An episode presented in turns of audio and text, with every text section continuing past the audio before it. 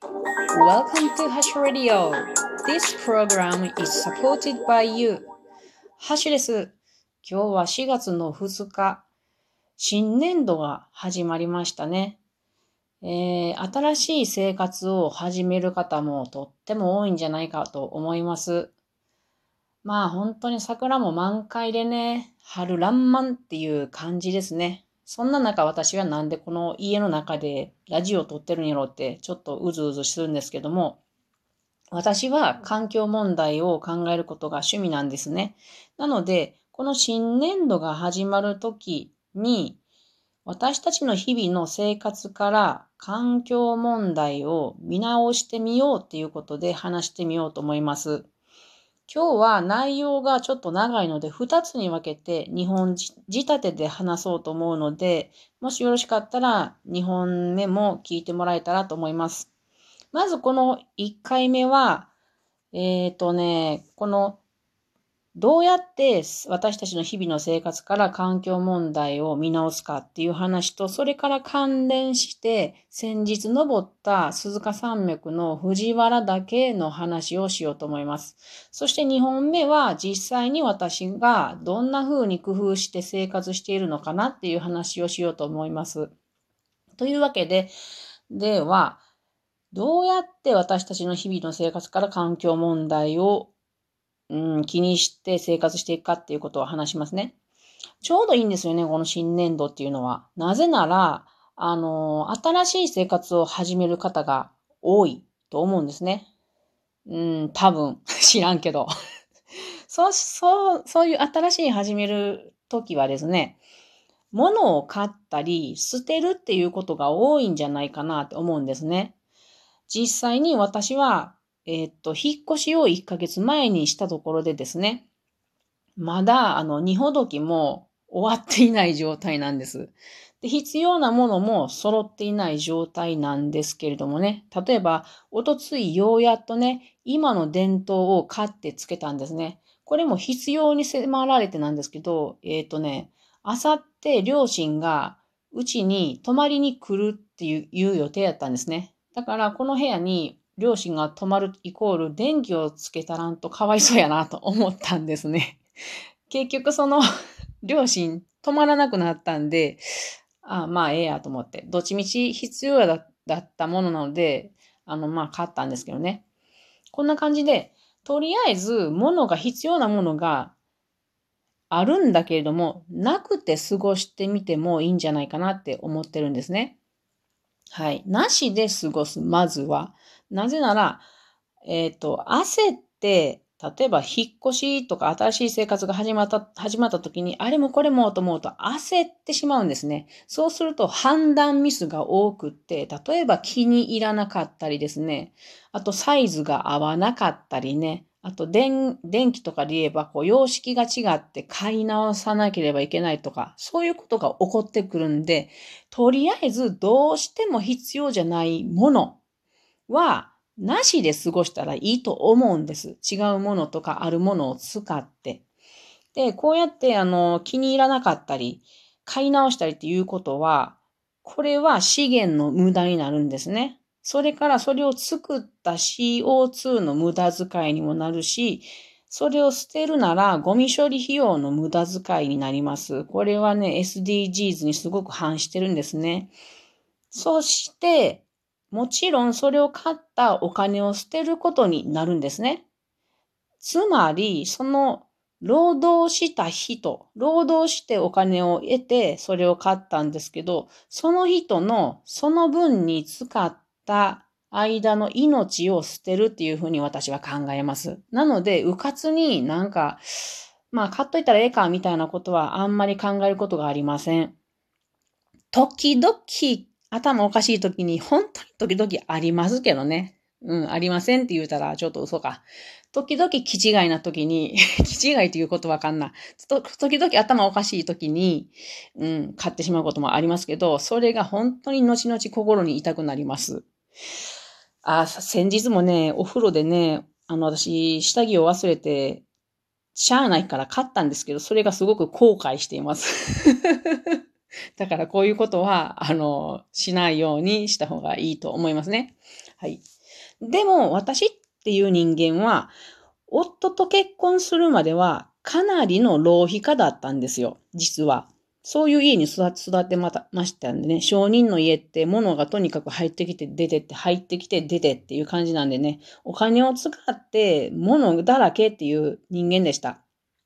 でも結婚した夫がですね、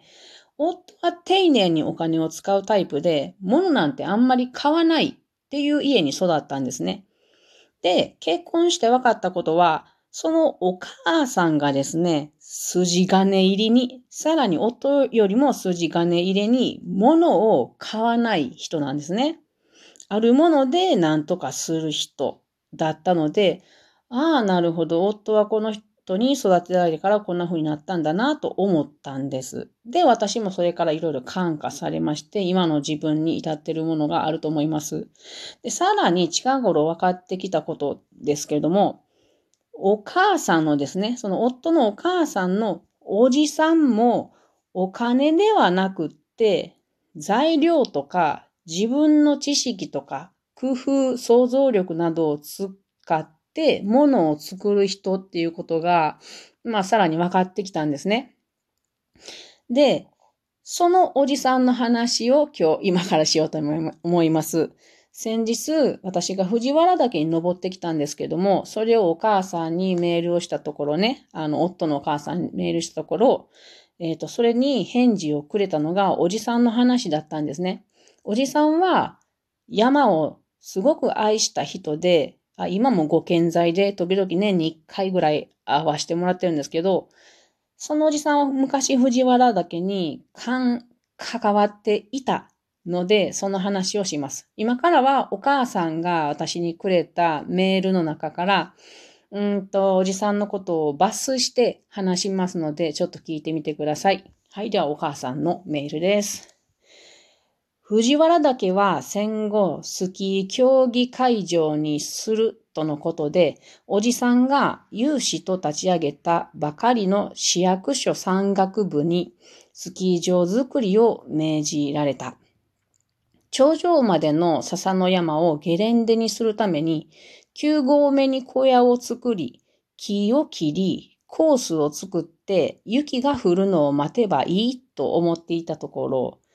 高松宮様が視察に来られる。こんな笹山では競技コースと言って見せられないとのこと。